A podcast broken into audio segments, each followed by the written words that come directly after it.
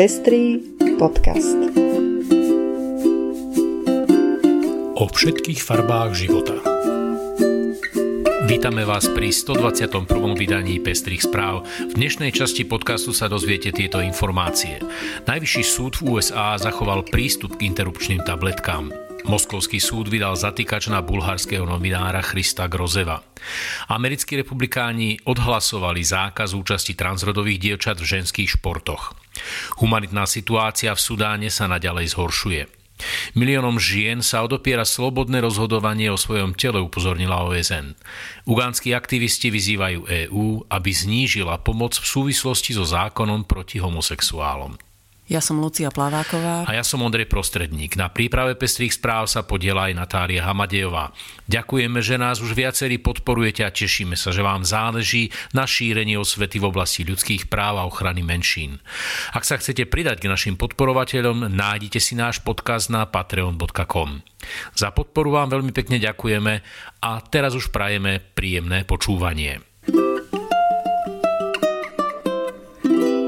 Najvyšší súd v USA ponechal v platnosti registráciu interrupčných tabletiek a teda aj možnosť ich používania na území Spojených štátov amerických. Ide o vôbec najvýznamnejší prípad týkajúci sa interrupcií odvtedy, ako Najvyšší súd USA pred desiatimi mesiacmi zrušil ústavné právo na tento zákrok.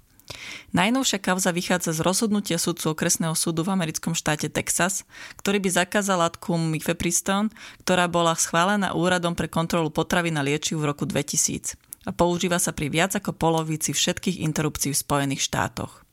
Na začiatku apríla súdca Matthew Kazmarik, ktorého do funkcie vymenoval republikánsky prezident Trump, pozastavil registráciu látky, ktorá sa používa pre interrupcie dovtedy, kým sa nevyrieši právny spor, ktorý vedú anti-choice aktivistické skupiny proti interrupciám.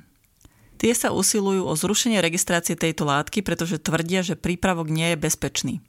Najvyšší súd vyhovel návrhu americkej vlády a výrobcovi látky firme Danko Laboratories vďaka tomu bude registrácia látky platiť počas trvania sporu a tabletky budú dostupné za podmienok plátnych pred aprílovým rozhodnutím súdu v Texase. Moskovský súd vydal zatýkač na bulharského novinára Christa Grozeva. Dôvodom je údajné nezákonné prekročenie hraníc Ruskej federácie. V prípade uznania za vinného mu hrozia dva roky väzenia. Ruské ministerstvo vnútra zaradilo v Lani v decembri Grozeva na zoznam hľadaných osôb. Tento bulharský novinár bol kľúčovou postavou vo vyšetrovaní otravy ruského opozičného vodcu Alexeja Navalného nervovo-paralytickou látkou Novičok agentmi Ruskej federálnej bezpečnostnej služby v auguste 2020. Grozevovi sa podarilo odhaliť identitu agentov FSB, ktorí Navalného otrávili.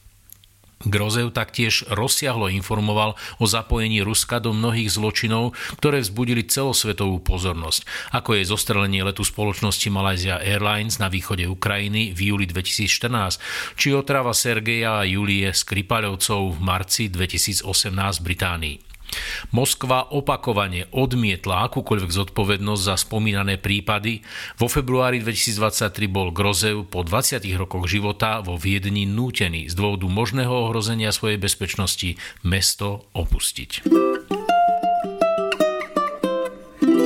Republikánska väčšina v americkej snemovni reprezentantov presadila vo štvrtok návrh proti účasti transrodových žien a dievčat v ženských športoch. Zákaz sa vzťahuje na súťaže spojené so školami napriek Spojenými štátmi. Opatrenie, ktoré nemá šancu na schválenie v demokraticky kontrolovanom Senáte, zapada do vlny krokov proti právam transrodových osôb, ktoré podnikajú republikáni v jednotlivých amerických štátoch. Opatrenie schválené v kongrese by upravilo znenie 50 rokov starej normy o diskriminácii v školstve, aby zaviedlo definíciu pohľavia študentov založenú čisto na genetike pri narodení. Návrh snemovni prešiel hlasmi 219 republikánskej väčšiny, proti bolo 203 demokratov a demokratiek. V Senáte majú tesnú väčšinu demokratie a demokratky, ktorí návrh odsudzujú ako súčasť nenávisnej kampane proti marginalizovanej menšine. Bielý dom uviedol, že prezident Biden by ho vetoval, ak by sa dostal až na jeho stôl. Humanitárna situácia v Sudáne sa naďalej zhoršuje. Najviac postihnuté je civilné obyvateľstvo v hlavnom meste Chartum a v metropole provincie Južný Darfur Niala. Ľudia sú od soboty zavretí doma, nemajú potravu ani vodu a dodávky elektrín sú opakovane prerušované, uviedla regionálna riaditeľka humanitárnej organizácie CARE pre východnú a strednú Afriku Kate Majnová Vorlejová. Zraneným a chorým osobám nie je možné poskytnúť zdravotnú starostlivosť. Chartum je podľa jej slov mestom duchov a jediné, čo počuť a vidieť je streľba zo zbraní, delostrelecké ostreľovanie a letecké útoky. Zdravotnícky systém sa podľa jej slov zrútil, čo má katastrofálne následky pre tisíce ľudí. Sudán je jedna z najchudobnejších krajín sveta a situácia v nej bola náročná už pred začiatkom konfliktu, približuje DPA. Veľká časť z viac než 45 miliónov obyvateľov je odkázaná na humanitárnu pomoc a viac než 11 miliónov nemá zabezpečené ani len tie minimálne požiadavky v oblasti prísunu potravy. 4 milióny detí vo veku do 5 rokov sú podvýživené, uviedla Mejnová Vorlejová. Boje medzi sudánskou armádou a polovojenskými silami rýchlej podpory prepukli v sobotu a vyžiadali si životy najmenej 300 civilistov, píše AFP. Boje pokračovali aj napriek tomu, že sa obe strany dohodli na 24-hodinovom prímeri, ktoré malo vstúpiť do platnosti v stredu o 16. hodine miestneho času. CARE a ďalšie humanitárne organizácie žiadajú bojujúce strany, aby zastavili boje a zabezpečili obyvateľom prístup k humanitárnej pomoci. Miliónom žien je odopierané právo na uskutočňovanie informovaných rozhodnutí o ich vlastnom tele a priveľa žien je držaných v zajatí populačných cieľov.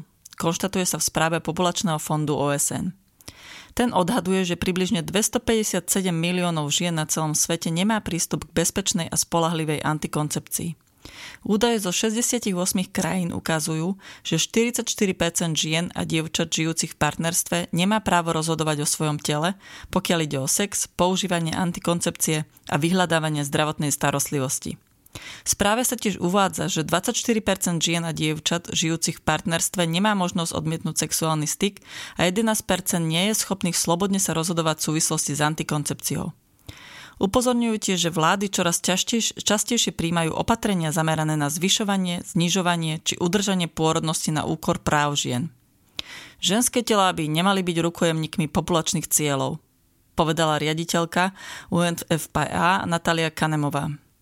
Homba za cieľmi v oblasti plodnosti a snaha ovplyvňovať rozhodovanie žien v oblasti reprodukcie sa môže skončiť iba neúspechom. Dejiny ukazujú, že takáto politika je len zriedka účinná a podkopáva práva žien.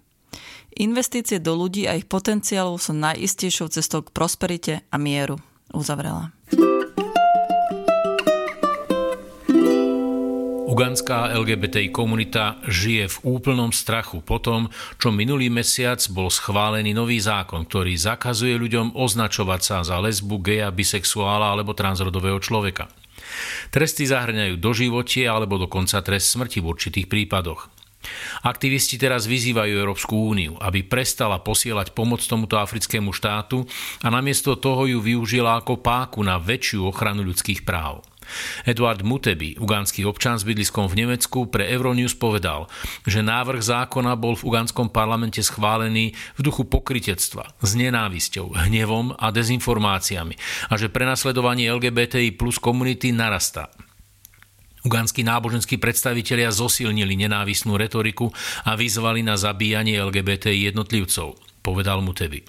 Mimovládna organizácia Let's Walk Uganda bola už mesiace zaplavená výzvami o pomoc zo strany LGBTI plus komunity, pričom ľudia hľadali radu, ako opustiť krajinu a ísť do Kene. Hoci aj tam sa LGBTI ľudia stretávajú s problémami, aj keď značne menšími ako v Ugande. Mutebi sa obáva, že už aj tak hrozná situácia sa môže ešte zhoršiť. Dostali sa k nám príbehy o ľuďoch, ktorí boli napadnutí, vyzliekaní, bytí a dokonca kastrovaní, uviedol Mutebi. A to bolo ešte predtým, ako návrh zákona bol vôbec schválený. V modernej dobe je nepredstaviteľné, aby sa ľudia mohli dostať do väzenia na doživotie len preto, že sa milujú. Mutebi sa nazdáva, že ugánskú vládu prinúti prehodnotiť zákony jedine zastavenie pomoci od EÚ. útorok o 19.00 sa v Novej Cvernovke uskutoční diskusia denníka N, v ktorej bude predseda Progresívneho Slovenska Michal Šimečka diskutovať s predsedom SAS Richardom Sulíkom o témach, ktoré sú zastrešené otázkou, kto zvíťazí medzi liberálmi.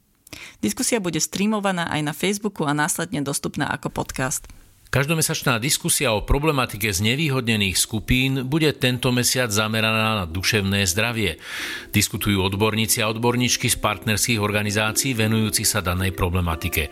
Podujatie sa koná 25. apríla o 17.30 v Mestskej knižnici v Bratislave.